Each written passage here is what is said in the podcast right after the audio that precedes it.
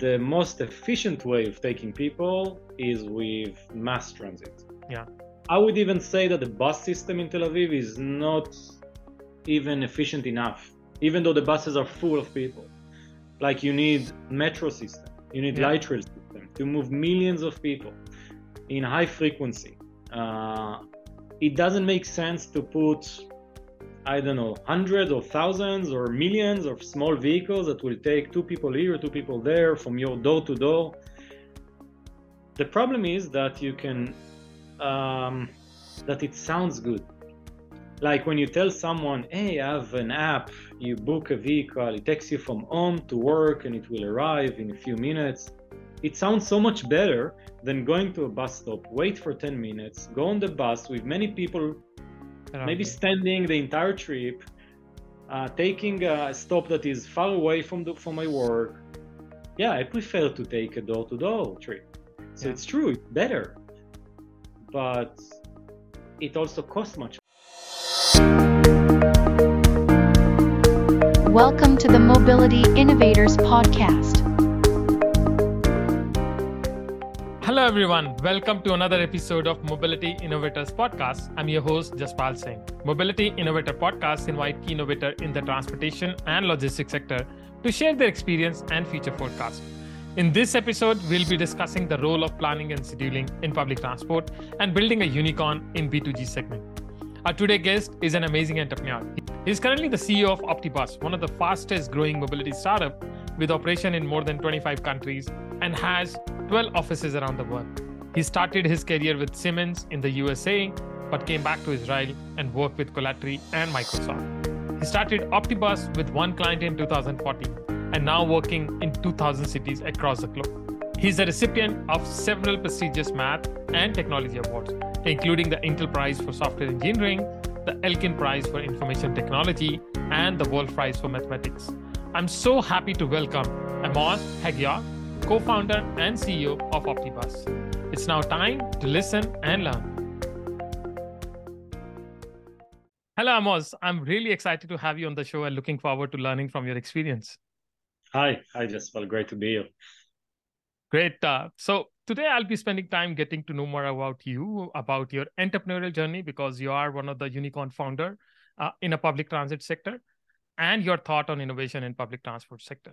But to start with, I would like you to share some interesting fact about your career that are not on LinkedIn, because your LinkedIn profile is quite rich, but I want something you are still hiding from the world. Yeah, my LinkedIn profile definitely has all my work experience. What it doesn't have is that during all of this, or during the time that I worked in all these places, I basically worked at Optibus for my in my spare time. So what you don't see there is that since 2000, let's say 4 or 5, something like that, until 2014, where we actually started Optibus, and that you see on LinkedIn. During all these 10 years, I worked at Optibus. It wasn't called Optibus back then. It didn't have a name, but I worked on the algorithms. I worked on the product. I had so many meetings with transit operators, agencies, learning about their challenges. At some point, they even use the product. I get feedback from them. Like, doing all of that in my days off, weekends, nights, together with Eitan, my co-founder.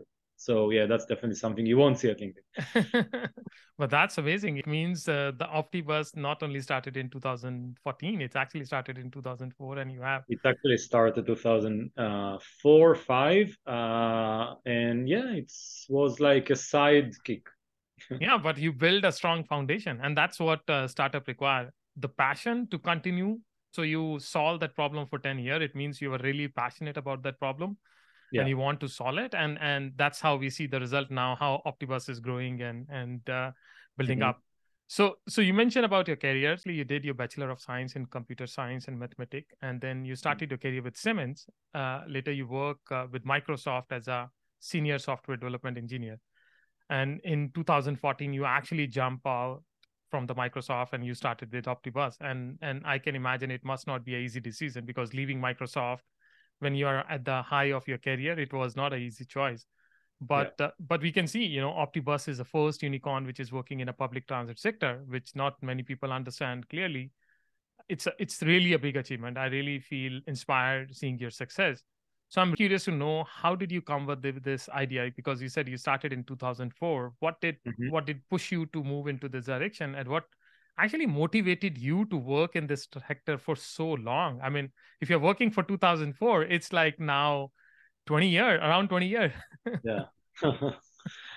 Yeah. So I started Optibus, or we started working on Optibus. It wasn't called Optibus. It wasn't even a company, but I started, so as you said, I learned math and computer science. I was first year at university. I met Eitan, who became a co-founder. We were both students studying the same degree. My father, that's how it started. My father told me at some point during the first year at university, so he was the CFO of one of the largest public transit companies in Israel. Oh. And he was telling me about the task of planning and optimizing and running a public transit system. And what he explained back then is that how manual it is and how inefficient it is according to what he thought. And coming from the financial side, for him, he was looking at how much it costs to run public transit system. Yeah. So a small public transit agency sometimes is like tens of millions, hundreds of millions even, of like, you know, total operational costs if you look at drivers, vehicles, everything. And when you look at a very large agencies, let's say like TFL or something like that, then it's in the billions or tens of billions range.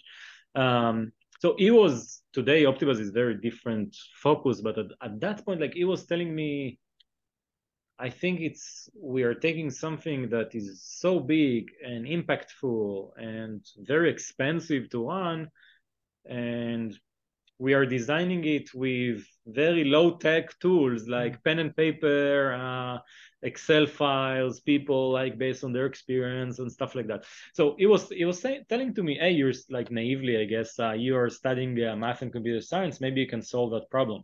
He thought it's probably an easy problem that any student can solve. Very quickly, I understood that it's a very complicated problem to solve. Mm-hmm. And I didn't have any idea how to even start, solving it. But what we did have is that we had access to data. Mm-hmm. We had transportation operators in Israel that are dying to solve this problem. Just take our data, do whatever you can do with it, give us any solution that is better than what we have.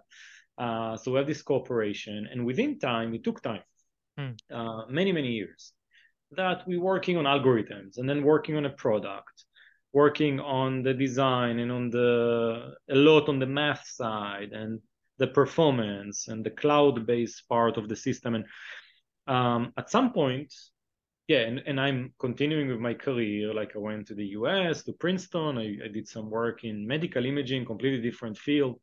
And then I worked at Microsoft. And at Microsoft, I spent a lot of time working on personal assistant, what became Cortana, which is like Siri and Alexa, stuff like that. So basically, during all of that time, we are building Optibus and working with all these transit operators until we got to a point that was, we had a good enough solution. Now when I'm looking at it, it looks like, I don't know how can anyone work with what we had back then, because it was doing something very, very basic, but it was much better than doing it manually. So it gave them value, and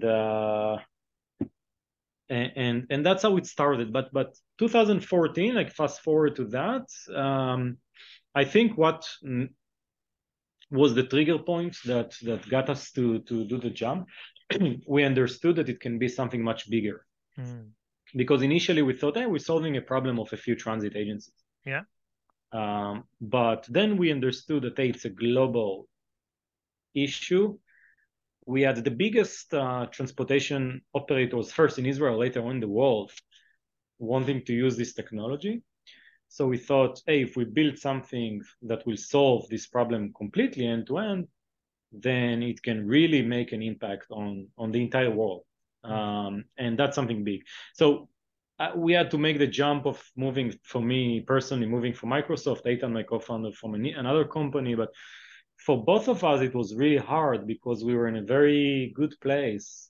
We were in the peak of our career, yeah, and working on really interesting technology and stuff. And then coming to work, like on day one, when I moved from Microsoft to Optibus, we work in the basement of my house, just the two of us, with no money. We had no investment in the beginning. So it's a lot of risk as well. Yeah. And we didn't even have money to rent an office. So it took time. We raised money, we grew the company, and then very quickly it grew. Very, yeah. No, that's amazing. And I think the best part is that your first client was a CFO of a company. So your father. So as a CFO, that's the hardest person to convince in a business to buy something. So if you can convince a CFO, the whole company will agree. Actually, funny enough, even though we worked with the company where my father was a CFO, it wasn't our first customer. Because my father was, because he was my father, he didn't want to use his relationship with me to influence decision making. So because of that, he was actually doing the opposite. Like he wanted to avoid any interaction and financial. So actually, we had several customers before we got to convince that company to adopt it. Yeah. Amazing. I think that's a good part. You know, he pushed you hard to grow outside and then come back so amazing. Thanks for sharing that, Amos. It's really interesting to learn how this entrepreneurial journey starts. And like you mentioned, it's not an easy choice going from a Microsoft suddenly to a basement, no money, no brand. And when people ask you what do you do, so it's hard to tell them. So now you mentioned, when we think about public transit, people just need to think about, I tell people I work in public transit. So they think about buses, train, drivers, workshops, and all kind of stuff. But nobody think about the back-end system like planning and scheduling, which is very important. But not many people understand that how this whole planning and scheduling work. But planning and scheduling not only help to optimize operation, but can also help to improve the accessibility, safety. In the night, you can provide better buses where it's need. You can help rider satisfaction to get the bus when it needed. Like I mentioned, in Tel Aviv, I got the bus midnight right on time. So planning and scheduling help you. So can you share how the role of planning and scheduling function is changing now? Like you're working in this space now for 18 years, how this thing is changing. And I would love to know some success case studies, because you are working with so many clients. So how you see some of those success case study emerge, which actually motivated you to do more and build more into this area? Yeah. So first, let me maybe explain to maybe the people that are listening that are not clear on what is planning, what is scheduling, what is operations, because to me, it's everything in public transit. Because what is planning? Planning is what is the system? What are the routes? If you want to design a new route, that's planning. If you want to change a route, that's planning. If you want to decide, hey, this route should go on a Monday on 8 a.m. every 5 minutes, on a 10 a.m. every 7 minutes, that's planning. Yeah. So almost everything that a passenger sees, planning is not what is the color of the bus. That's not planning. Or who is the driver is not planning. But all the service that you get as a passenger, that's planning. So if you're complaining, hey, why I don't get a route that takes me to work? That's a planning-related complaint, right? Why the bus leaves every 30 minutes and not every 15 minutes? That's all planning. Yeah, planning is super important. I think planning, and we can talk about the role and so on. Planning is something that used to be very static. So I live in Tel Aviv, and we also work. The office is in Tel Aviv, and I also grew up here in the city. And I'm using public transit almost from, I guess, when I was probably 10 years old, something like that. And until today, almost every day. And I'm still taking the same bus routes that I took as 10-year-old kid in Tel Aviv. They go the same way. They stop in the same stops. I think they even have the same timetable. Oh. And that's in many places in the world. It's very much static. Yeah. Maybe it changes every few years, maybe every 20 years, maybe every 1 year. but it's definitely not every day or every week. Or so if you are as a passenger complaining about a certain route, most likely it won't change. It's very hard to make changes, even though there are many changes that make sense, but it's difficult. Why? Because you have lots of constraints. Yeah. So if you want to change a route, you need to allocate drivers. You need to make sure you have enough budget. You need to make sure the union agreement, your compliance with that and regulation. Yeah. And so because you are living in such a constrained world, you don't make changes. Not making any changes is the easy way, because then everything just stays the same. Now, what we created with Optibus is a way to, put all the complexity inside the system. We are fine with complexity. Put everything inside, co-regulation, unions, everything. And now let the system make changes as much as you need. Like you can make it much more dynamic. You can make a change every day if you want. So it's become easier to do changes in planning. Now, to explain scheduling quickly, scheduling is also super important. That's actually where Optibus started. It started from scheduling, and then we developed a lot of planning tools. Scheduling is what every driver is doing and what every vehicle is doing. It's taking the network and actually making it real-life operation. And as passengers, we are not really aware of scheduling. Planning is definitely, we are aware of what is the route, what is timetable, but we don't really think about, hey, this bus is doing this route and then doing that route, and this driver takes a break here. But this is the actual operation. Without that, nothing will work. And scheduling is actually the most complex part and the part that has the most impact on the actual operation and cost. So if you don't solve scheduling right, you can't make any change in planning. Yeah, you have to do everything. In operations, that's actually something, or real on-time performance, something that I think for passenger very clear. Like, and you ask about case studies, so I can talk about that as well in that respect. But when you wait in a bus stop and the bus is supposed to gather in 8 a.m., but it's 10 minutes late, that's an operational issue or even a planning issue, maybe because the timetable wasn't correct or. Yeah. So that's an on-time performance issue. And because of that, you can't rely on public transit because it's always late. I can't rely. I need to get to work. I will be late to work, so I'll take my car. So people make decisions because of those issues. Those issues can be solved. They can be solved by using data. There's so much data, but we don't use it. There is data about travel time in every time of the day, every days of the week, every route. There is data about passengers, counting how many people are on the bus. If there are many people on the bus, maybe we should have another bus. Maybe we should increase frequency. If the bus is empty, maybe you can take a smaller vehicle. Why take a large vehicle? There's so many things, right, that you can use based on data. Yeah. Data about maintenance, data about demand, where people live, where they work.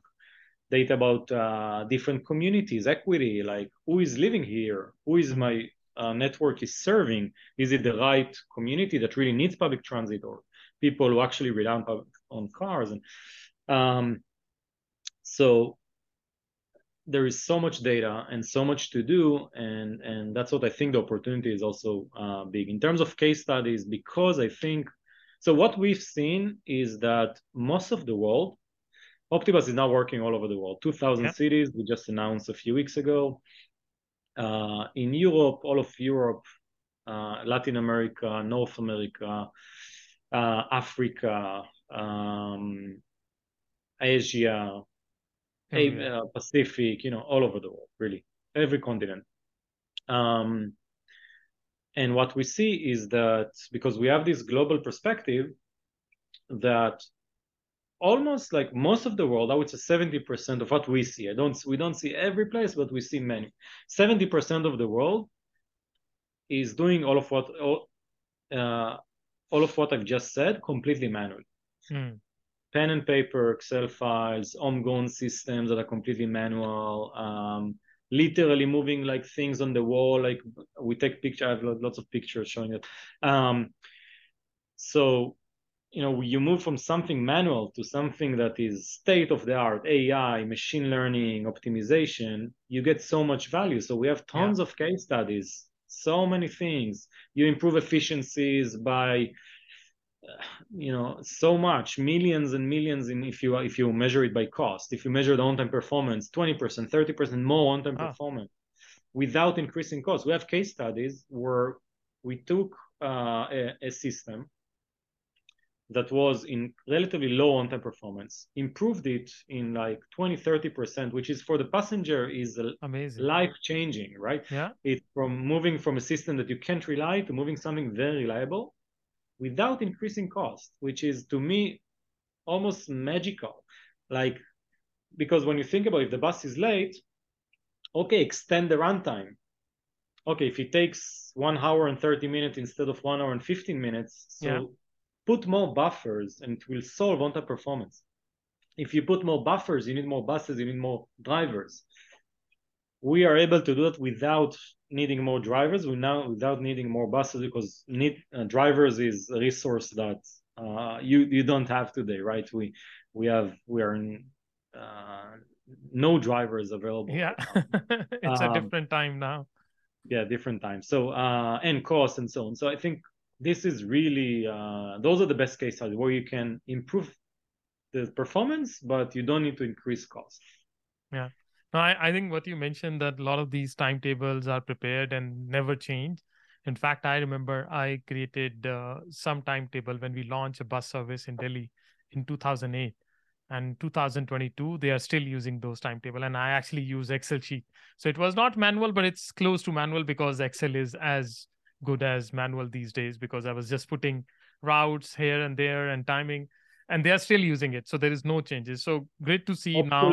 Hopefully soon we will be able to improve Delhi transportation. Delhi transport. It is in India. We are actually very active in India. No, I know that. So you got a project with Delhi Transport Corporation now, which is amazing, because I would love to see how those timetable change from 2008 to 2022 now. And India, we can talk about it as well, but India and also many other, so public transit is actually very big in those places. Oh, yeah. India, Latin America, Asia, huge, much bigger than in the US. Yeah, yeah. In terms of number of buses, in terms of the demand, in terms of people, and also the population is big. It's 1 billion. So I tell people it's a 20%.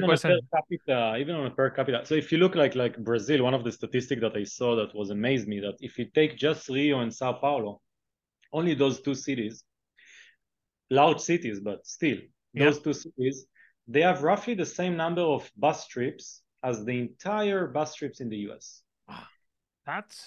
I didn't know that. That's amazing. And that's because in Brazil, in those cities, you have about 80% of the population is using buses every day, versus in the US, it's about 5%. Yeah, no, it's huge. I've been to Sao Paulo and I see the use of buses, and there are a lot of push from the policy side as well. The employer gave a pass to employee to use the buses. So there are a lot of incentive for employees also to use. Now, one of the topic you mentioned is the shortage of driver. It's a huge problem right now, especially in North America and Europe. I spoke to a lot of operators and they tell me that there is shortage of driver and workforce. So they need to reduce certain route and trip because of this. So how do you think that the planning and scheduling can help to address the challenge of driver shortage, or it's not?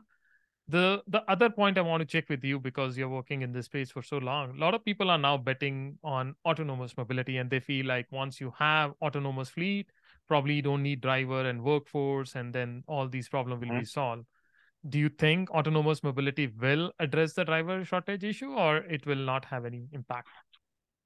Okay, so first, driver shortage is an issue, and it's a global issue. It's actually very interesting to me that you have the same pain point of shortage of driver in completely different places in the world, like in the US, in Europe, in Israel, in Singapore, in Australia. Like, how can it be that all of these places are missing drivers? Now, COVID is one reason, but it's not the only reason, because COVID made it, it was becoming much more dangerous to be a bus driver, and many bus drivers decided to go to other jobs. And also there was a lot of layoff during COVID because public transit was stopped completely, or less needed. And And because of that, now bring back the drivers. That was one issue, but it was also before COVID. Yeah. And we see many drivers moving to other jobs. We can talk a lot about what are the reasons. Pay is one, but there is also other reasons. But so how can Optibus help? Clearly, we can't just increase, let's say, the wages for drivers by using planning systems or right. That's something that more political and maybe like depends on budget of operators. They can do those type of things. But what we are helping is actually quite a lot in that respect. One is that we've seen that a lot of the retention issues happens because the shifts of driver do not match the lifestyle the drivers are looking. So for example, what was very common in public transit is something called split shifts, where a driver will come working in the morning. So one of the issues in transit is that you have peak in the morning and in the afternoon, because clearly people go to work and go back. So you need a lot of trips in morning, a lot of trips in afternoon. You need less bus trips, let's say 12 p.m. So just because of this natural behavior, you need many drivers in certain time, many drivers in the evening, and you don't need so many drivers in the middle of the day. So how can you solve that problem? One of the ways they solve it is that you bring drivers for, let's say, 4 or 5 hours. You send them home, unpaid, by the way. Yeah. And then you bring them back in afternoon, evening. Which is very, if you think about it, it's a very tough work schedule. Like you go for a few hours, you get back, you go again, you go, right? So what we did is that you're using sophisticated scheduling method and optimization, you're able to reshuffle the shift so that you have way less split shifts. You still have some, but you have less than before. And because of that, you can bring more drivers to take those kind of work. Other things that you can adjust shift to the hours that drivers will prefer working, let's say part-time work or things like that. Yeah. So that's one thing. The second thing is just the total optimization of the system to be able to do the same with less resources. So we had customers coming to us and said, hey, we have 20% less drivers. We need to cancel trips. We need to cancel service, which is the worst thing you can do, because once you start doing that, people use bus less, and then you cancel again.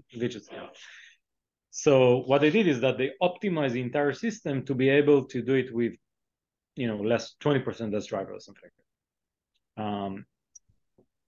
Scheduling planning can be very significant, also the rostering optimization in solving driver-related issues. Regarding autonomous vehicles, so a few things. First, I think it's a great technology, and I think it can improve safety, especially for private cars.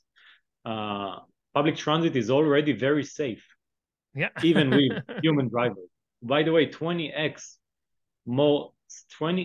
safer than a private car. If you move for taking a car to taking a bus, you are 20x safer, less likely to be involved in a traffic accident. The best thing you can do if you want to improve your safety, better than taking autonomous car.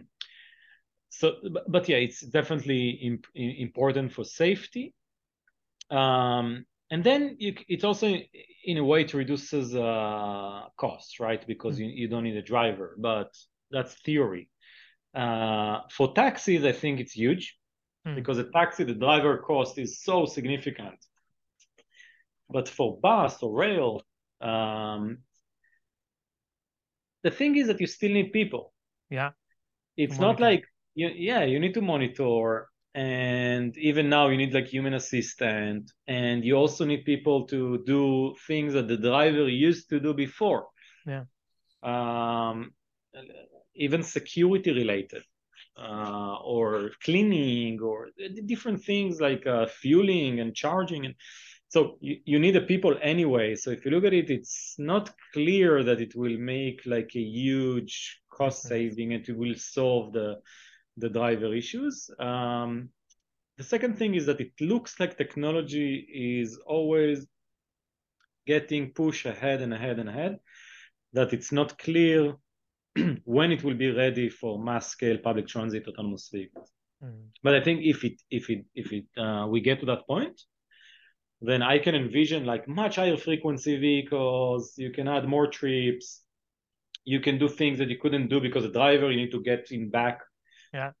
Get back the driver back to the depot, and you can do things that you could have a bus on the road all the time, and so you can imagine like a service that is much better and much more efficient. But I think it will take a long time. It's still far away, and I agree with you. You know, the role of the driver is not just drive the vehicle, but also greet passenger and make them comfortable, and make sure there is somebody's there neutral who can protect if something happen or fire incident or any emergency, or he can take bus somewhere else if there is right. some problem or passenger fighting or something happens. So I agree with you. Either even if you remove driver, we need somebody in the bus. It's not you can leave the bus empty on the road and only with passengers. So you need somebody in the.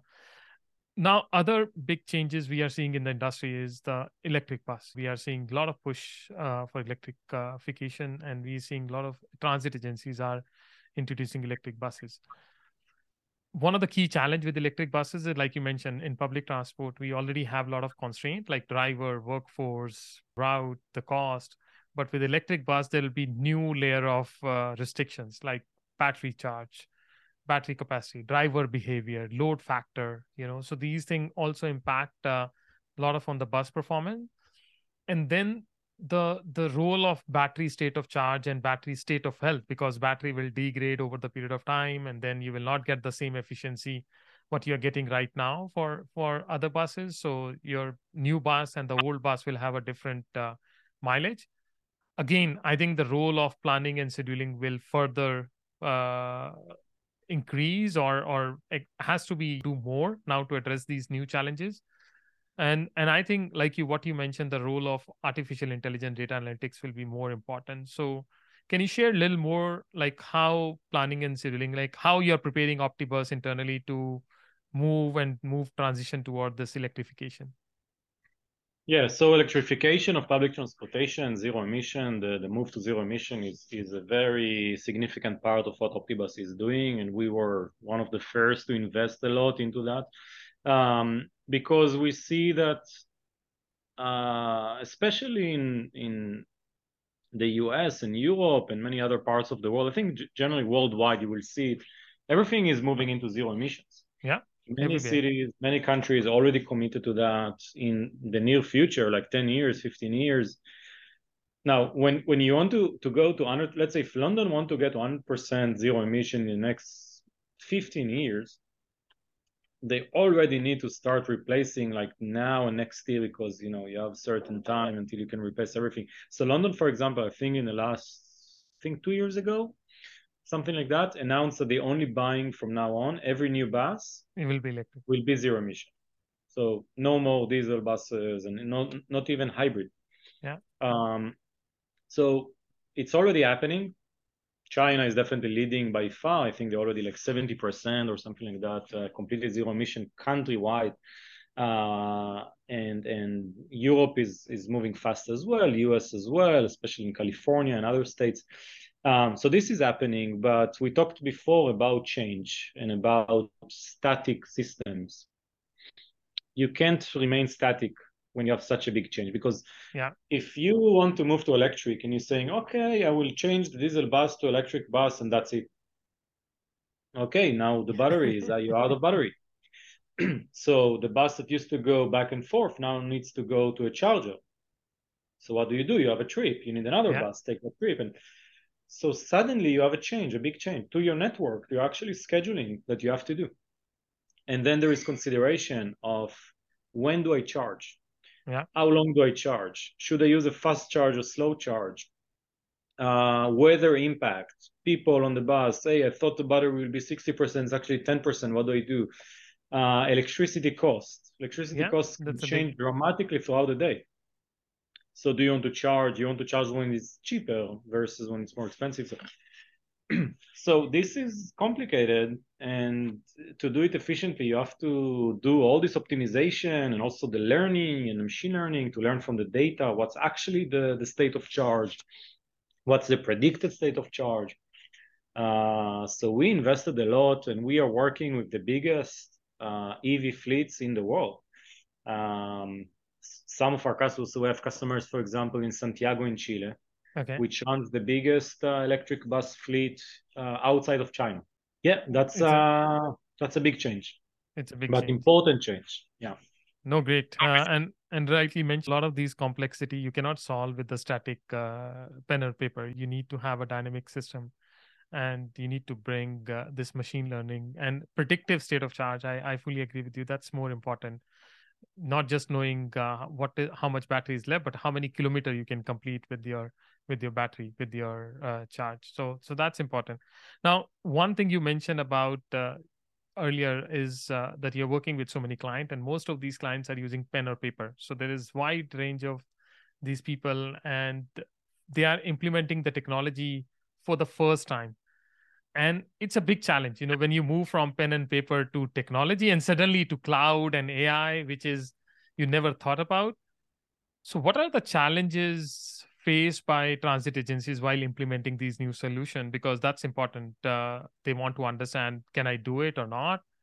And how do you deal with the issue related to change management? How you convince, how do you train, or do you work with the team? Like, how do you implement these new solutions? Like, I can imagine the work you're doing with DTC, they have nothing, no automated system. So for them, it's like a big shift from pen and paper to AI. Yeah. And most of our customers are in such a position. We have customers that also switch systems. So that's also challenging. In any way, it doesn't matter if they choose from they move from a system or if they move from pen and paper, they move from something that they used to do the same way in the last 40, 50, 100 years. Yeah. And that's always very difficult. There are many ways, and we actually became better at that over time. I think one is that the system is, even though it's very complicated behind the scenes, and you said AI and optimization and cloud and so on, but for the user, it's actually relatively simple. And it looks more or less similar to what they used to work with. Even pen and paper, it looks similar to kind of the same visualizers that they used to, Gantt chart and things like that. But it does everything automatically. So behind the scenes, it's super complicated math and optimization, but for the user, it's clicking a button. Okay. But I agree with you. It's a complex change, both when you are working to convince a customer of using Optibus, and even when they are convinced, like to implement. And we did huge implementation. We did implementation of companies that are like, let's say, the biggest in the UK, for example. It's huge. It's all over the UK. It's many, many cities. Each city have many different depots. Each depot has a team of schedulers and planners. And, super complicated. So we have a team. We have a large team of customer success. Usually they come from experience from the industry, and many of them did the same that kind of work before. Being planners, schedulers, and they have lots of knowledge about the public industry. And we work, it's a very high-touch type of product. It's not a system of, hey, here's the manual, go and implement it. No, we work with you closely. We know that it's hard to switch system or switch from pen and paper. We have lots of tools of integrating the data, of automatically getting the data from different protocols because we support all the standard protocols. So we make it easier to start. And then depends on the size. For small customers, we can sometimes onboard within weeks, months. For large customers, it can take maybe 1 year. So it's a project, and we sometimes have a team of people working on that. But it's in the end, like, you need to get this confidence, because if you don't have the people that actually use the system, to be confident that it can actually work for them and they can use it day to day, it doesn't matter all these algorithms and all this stuff. I agree. Right? You need to have the people confident that they can do their daily job. Some of those people, they think the computer will replace them. So they worry that, hey, if I go with the system, maybe I won't have a job.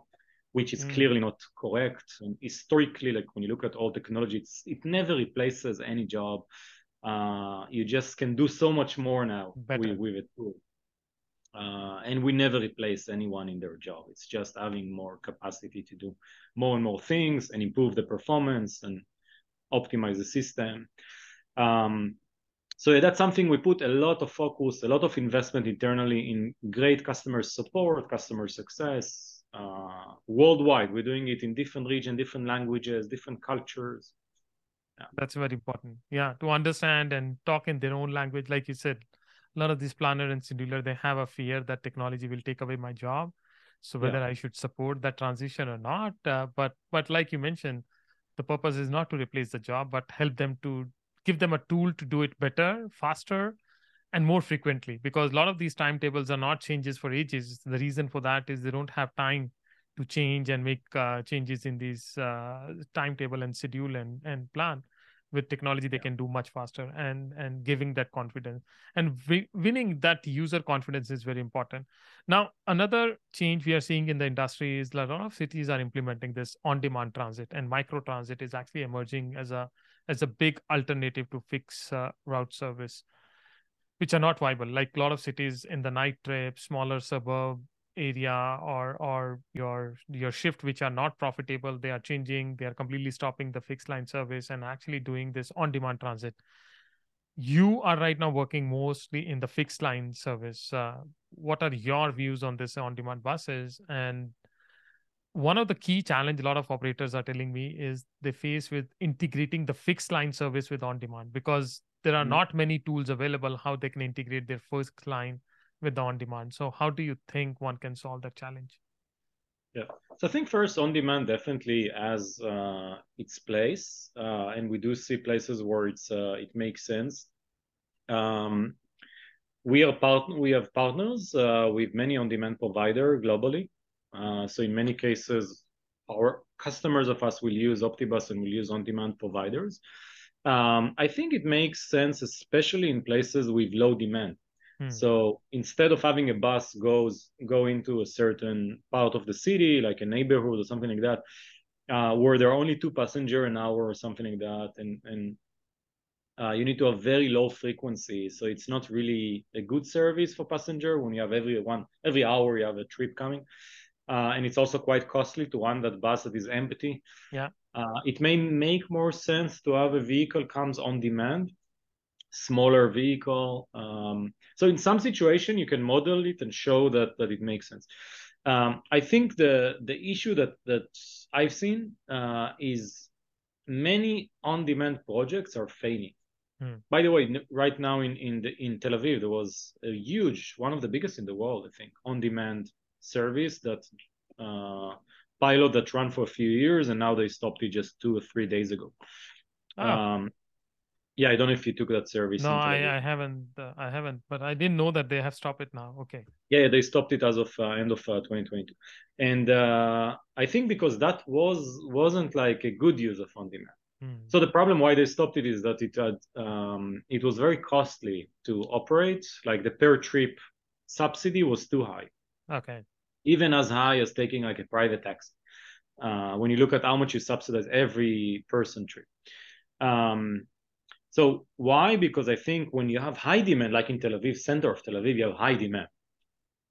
The most efficient way of taking people is with mass transit. Yeah, I would even say that the bus system in Tel Aviv is not even efficient enough, even though the buses are full of people.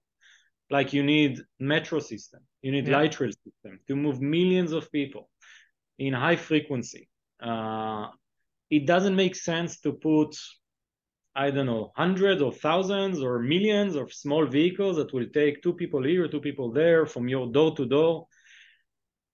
The problem is that you can, that it sounds good. Like when you tell someone, hey, I have an app, you book a vehicle, it takes you from home to work and it will arrive in a few minutes.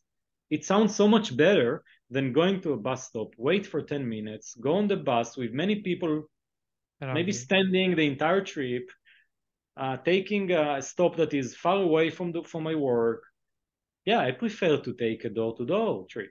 So it's true, it's better, but it also costs much more. Yeah. So when it costs much more, you need to, does it make sense to put a budget into that? Or does it make sense to build like a, you know, much more bus routes? Or when you think about this way, then it makes more sense in many cases to invest more in improving the fixed route system because it can move people much more efficiently. But because it sounds good, you have so many pilots that are running and most of them are failing. But having said that, I do think on-demand in many cases is makes a lot of sense.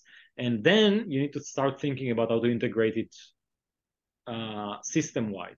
Because, okay, once you understood on the backbone of public transit, you need mass transit, high frequency that will move the masses.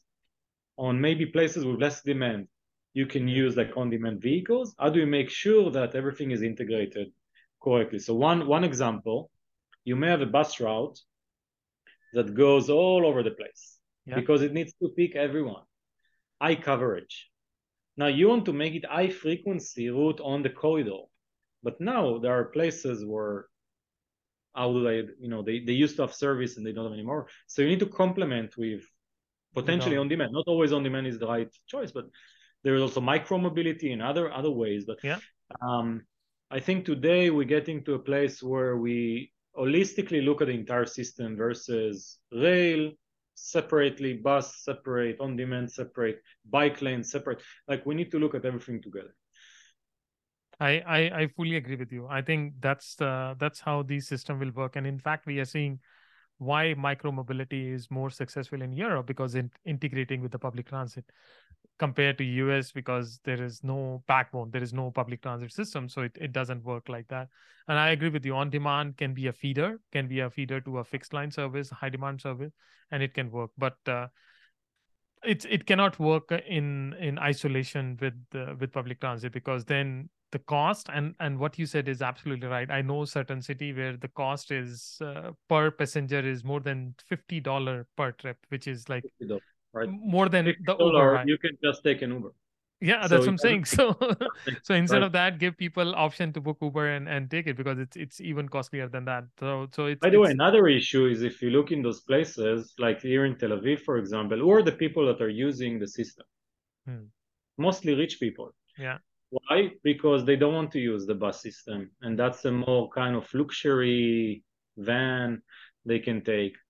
Okay, fine, but why should the country pay for rich people public transit system? That doesn't make sense, right? Go take a taxi or something. Yeah. So that's another. Yeah, another. I mean, it should ultimately complement to go to public transit, and we should not differentiate. I mean, invest more money in the public transit if you have. Now, one of the things we saw Optibus growth in last 2 years. I mean, that's remarkable and amazing. So big congratulations to you and the whole team, because in last 2 years, like Optibus was in 500 city in August 21, and now like you mentioned last couple of weeks back, you post this about that now you're in 2,000 cities across the globe. You have client in all 5 continents. You mentioned Asia, Africa, Latin America, North America, Europe, and working with so many transit companies. Now you are interacting, and I know as a founder, you must be looking each city and each client and each transit system. What did you observe? Like, did you observe any similarity or difference between these transit system in different city? And do you find some of the best practices would you like to share from different continents? Like you find, oh, this is happening very good in Europe and this is happening very good in Latin America. Like you mentioned, Santiago de Chile, they implemented this electric bus, huge electric bus project. What are the best practices you have seen in different cities?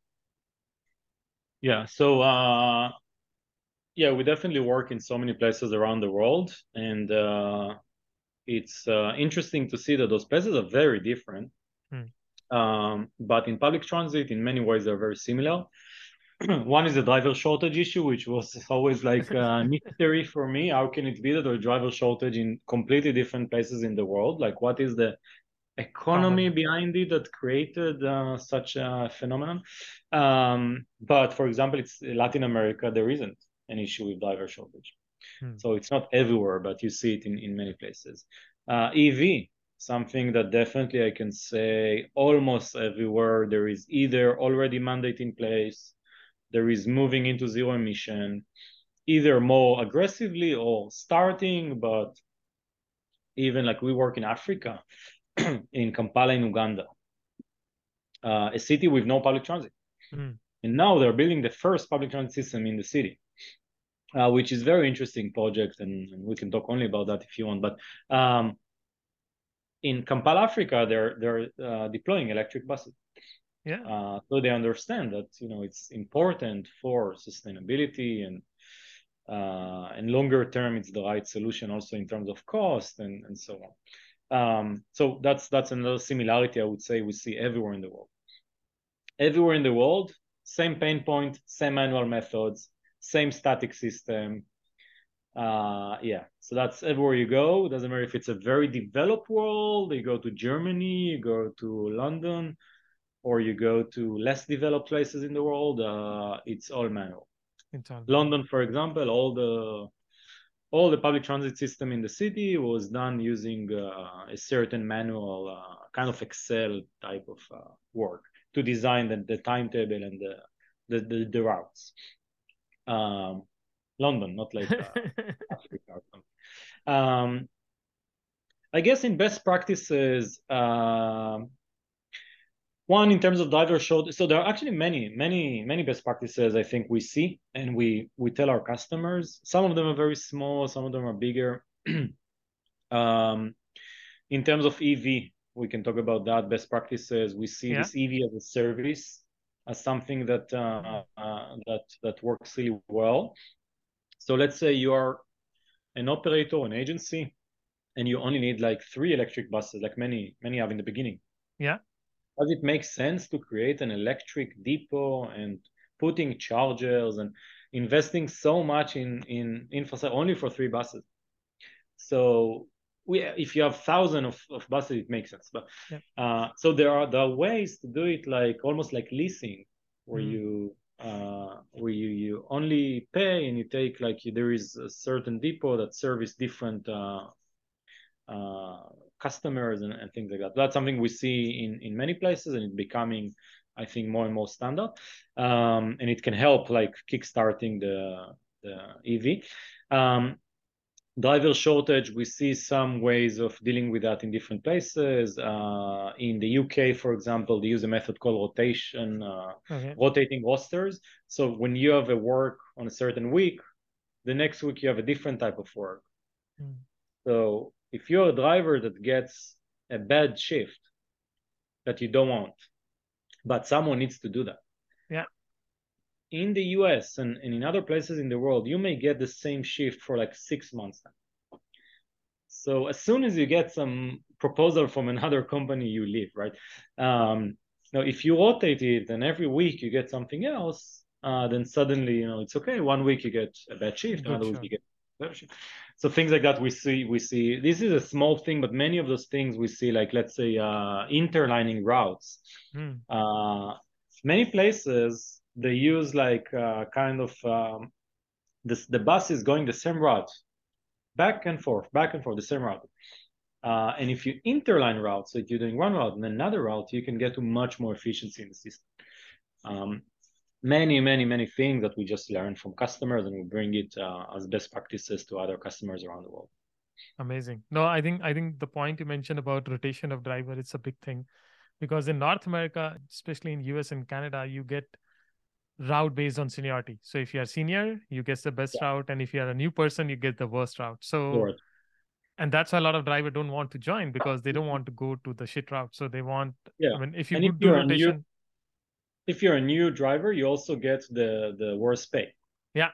You get the worst pay, the worst route. Like you have all the incentive in the world to leave the job. To leave the job. No, great. Thanks for sharing these best practices. And I think that's the best part of working in so many cities. You can see and you can observe and you can share with other people, like how you can do it, solve that problem. Now, 2022 was an amazing year for Optibus. You achieved many milestones. You raised more than $100 million, including strategic investment from Volvo. Would love to know more, like what was investment and how it will be partnered with Optibus. Mm-hmm. But what are your future plans for 2023, or I would say, what can we expect in the next 2 years from Optibus? Yeah, so we have some strategic investors. Volvo is just makes so much sense because they're one of the largest public transit bus OEMs, bus manufacturers in the world, both for public transit and for coach, and also a big player in the EV space. So we just saw them in almost every customer that we have. So it just makes sense to combine partnership there, and also with other strategic investors that we have. Each one brings their own angle. I think in terms of plans, first in terms of the product, we are investing a lot in few areas. One is EV.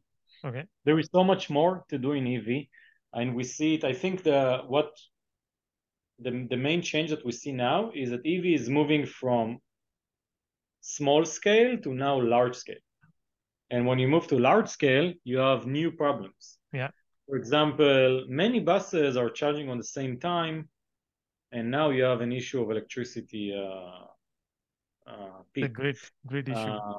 Grid issue. And prioritization between different vehicles, who should charge first? Maybe one vehicle should charge faster than the other because, hey, there is a trip in 5 minutes. And so many things that we see, only once you start rolling more and more EVs, you're starting seeing more and more problems. So we're investing quite a lot in that. We're doing a lot of investment in, let's call it, real-time aspects of public transit. So we didn't touch that, but think about it. You did a great plan. You did great schedule, but now you have a traffic jam. Yeah. So everything collapsed, like all the plan now collapsed, right? The bus needs to get to the second tree, but it will be late, and the next one will be late, and next one. So you have to solve it in real time. So now you have a scheduling planning problem, but in real time, and it has to be solved within 1 minute. And so many things around the real time aspects, we are putting a lot of focus in the next few years.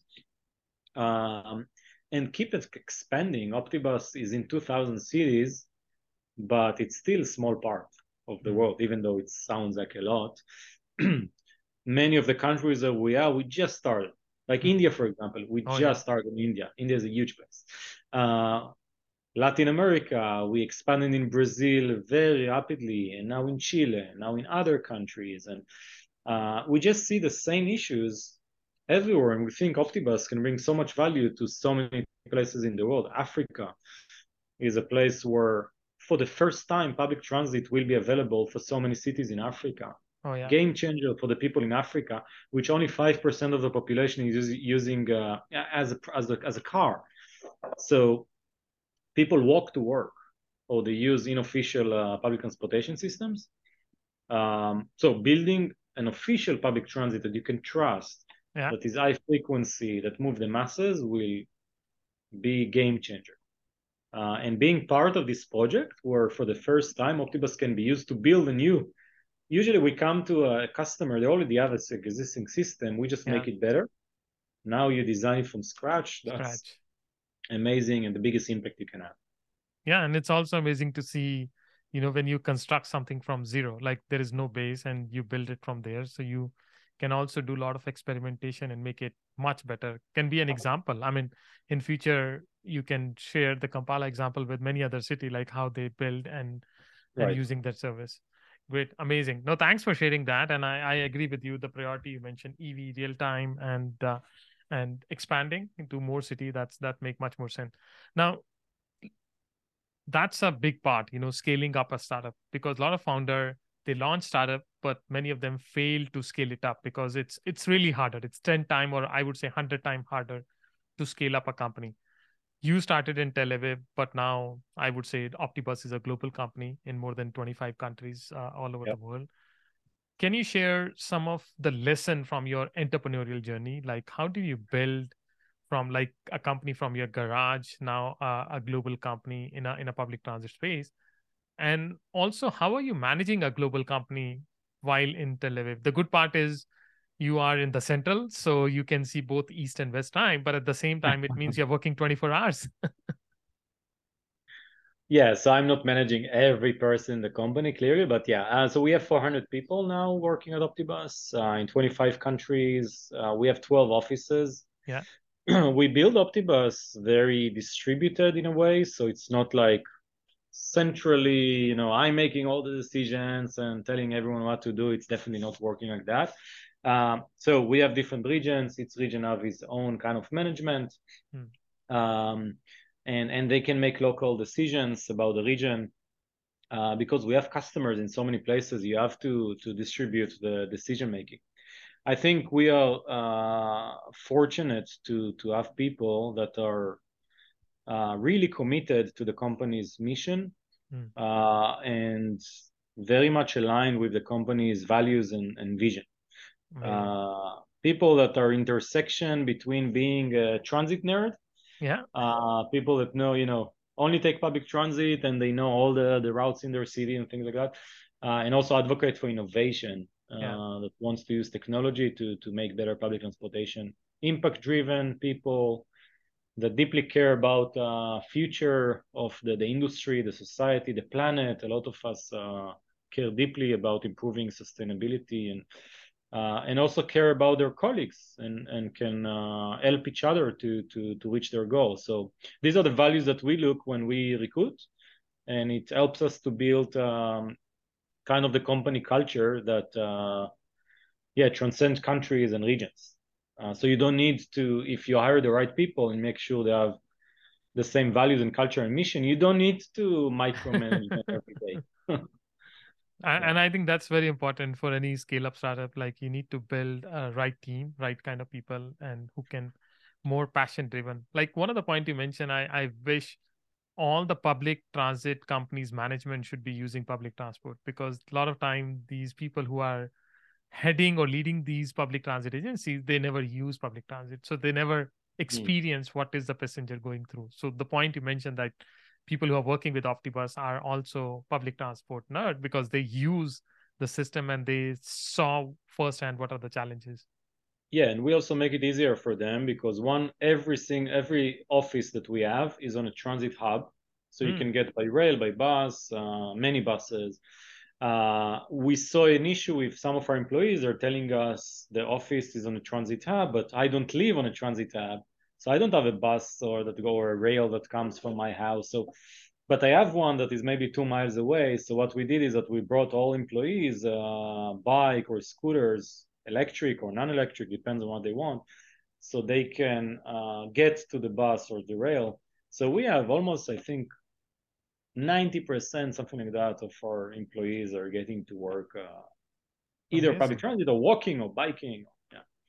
Well, that's amazing. That can be a good practice for all the companies, you know, like those who are working in the mobility sector, make sure your employees are connected with mobility option and use public transport or other sustainable mobility option and reach there. Great. Yeah. Thank you for sharing that practice, Amos. Now, this is my last question. Now, Optibus has raised more than $262 million till date, which is amazing in terms of fundraising. But generally, I saw VC firm like B2C, you know, business to customer or business to business segment. They don't like business to government sector. Like, I talk to VCs and I say B2G and they say like, oh, big no-no, because the sales cycle is long, it's unpredictable, you know, they don't want to work with government and all.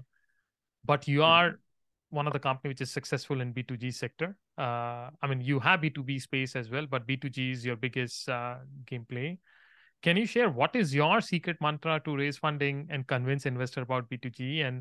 And what are the key challenges faced by the startup in transit and mobility space? Like, what challenges you face in the initial year to convince people or the government agencies to work with Optibus? Yeah. So first, Optibus is B2B and B2G. So we do have customers on the B2B space, which really helped us in the beginning because it was much faster to get them on board and sales cycle and things like that. Today, we are definitely focused a lot on B2G.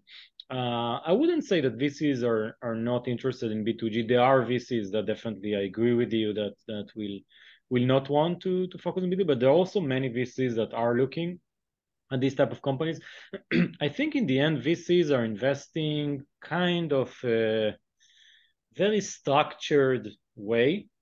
So they look at the company, they look at the growth of the business. Yeah. They looked at customer retention. So if you're growing the business, but customer leaves and they churn, so that means something. Maybe the product is not good enough. Maybe it's not sticky enough. Maybe it doesn't give a lot of value. Maybe it was too expensive.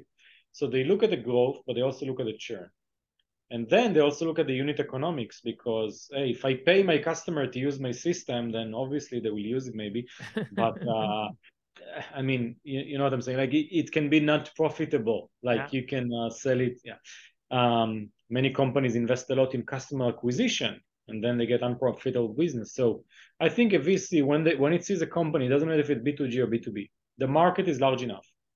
The company is growing, and you know, you mentioned 500 cities, 1,000 cities, to the exponentially going.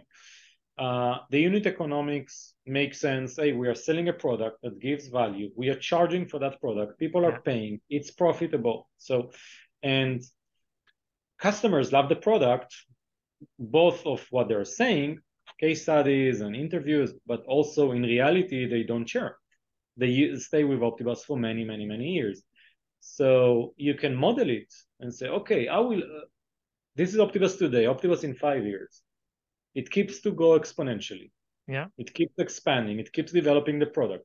Customer love the product, so they will stay. Okay, the company can be very large financially. So then it makes sense as a financial investment. I think that once you build a model this way, it doesn't really matter if it's B2G or B2B or.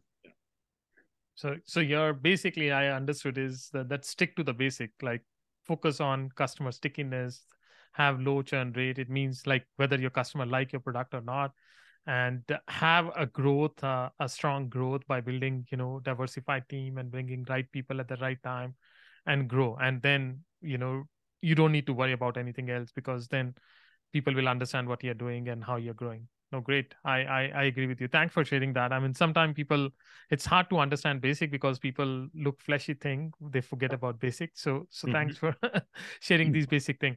So thank you, Amos. Like we discussed mobility, we discussed this latest technology trend and public transport. Now it's time to learn a little more about you, and to do that, we have this rapid fire question round. So generally we ask this quick 5 question to all the guests and ask them to answer them quickly.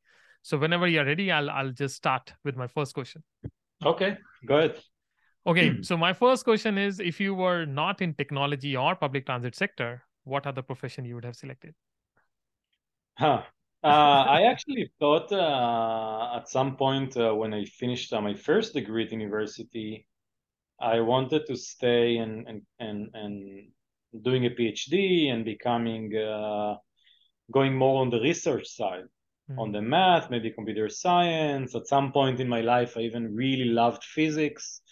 So I think if it wasn't on the tech side, you know, and maybe I was like a professor in some university or something like that. Oh man, you would be an amazing professor even today. So you should, you know, share your experience with people. No, great thought. Now you have clients all over the world, and I'm sure I don't know if you have already visited all of them, like in all the cities, but you must have traveled a lot around the world. So which is your favorite city in the world?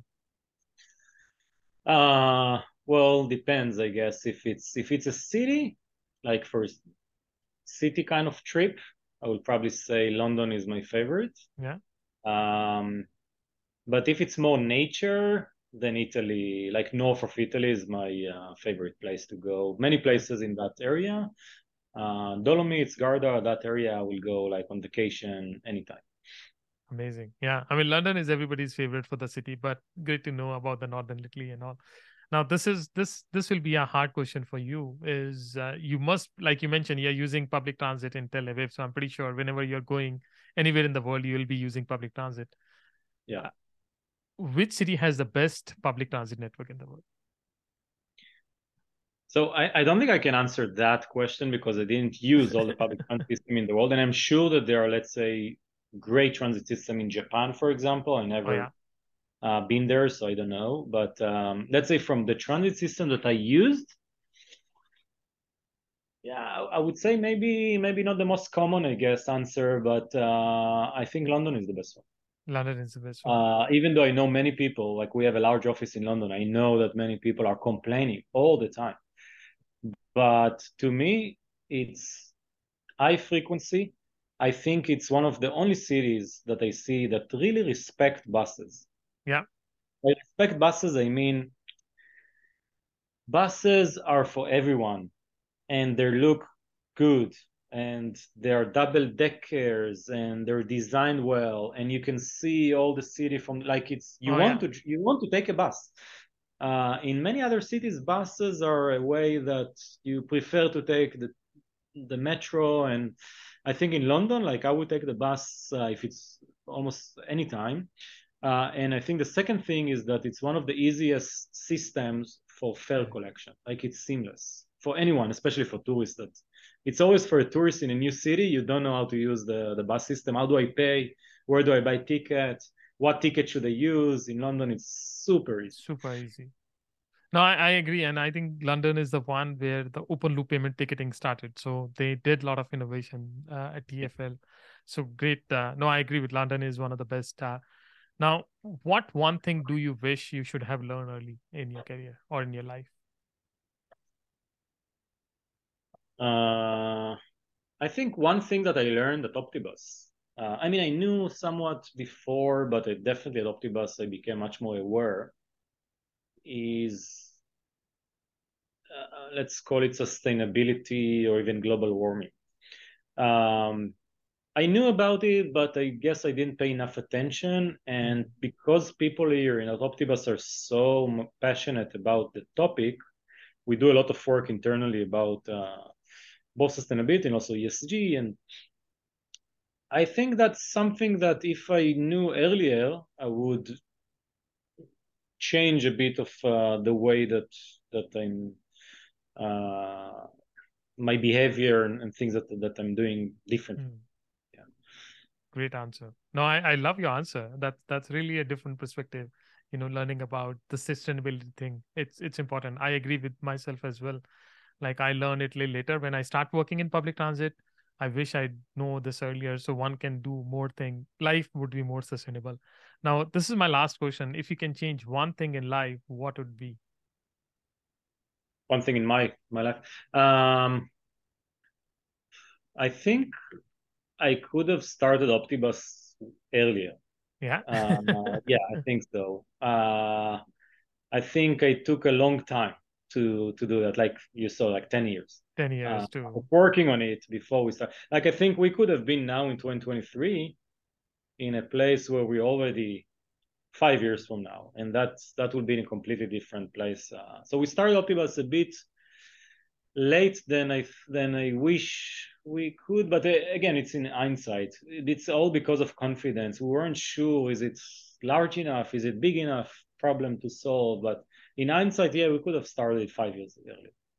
Yeah, but I would say you are still at the right place, right time, and doing such an amazing job with so many different cities and trying to improve. So thank you so much, Amos, for your great insight. I really love this conversation and your perspective on different things, and also your passion for the sector. That's like really impressed me that it's not just a business for you; it's something you are really passionate about, and you want to spend next 20 years or 30 years in this space. Great. Thank you so much, Aspen. Thank you for having me on this podcast. Thank you for listening to this podcast. We'll be inviting some other inspiring guests in the coming week. You can subscribe to this podcast online to get the notification for the next episode. If you like this podcast, please don't forget to give us a 5-star rating, as it will help us to spread our message. If you have any feedback or suggestion for this podcast, please do write to us at info@mobility-innovator.com. I look forward to see you next time. Thank you.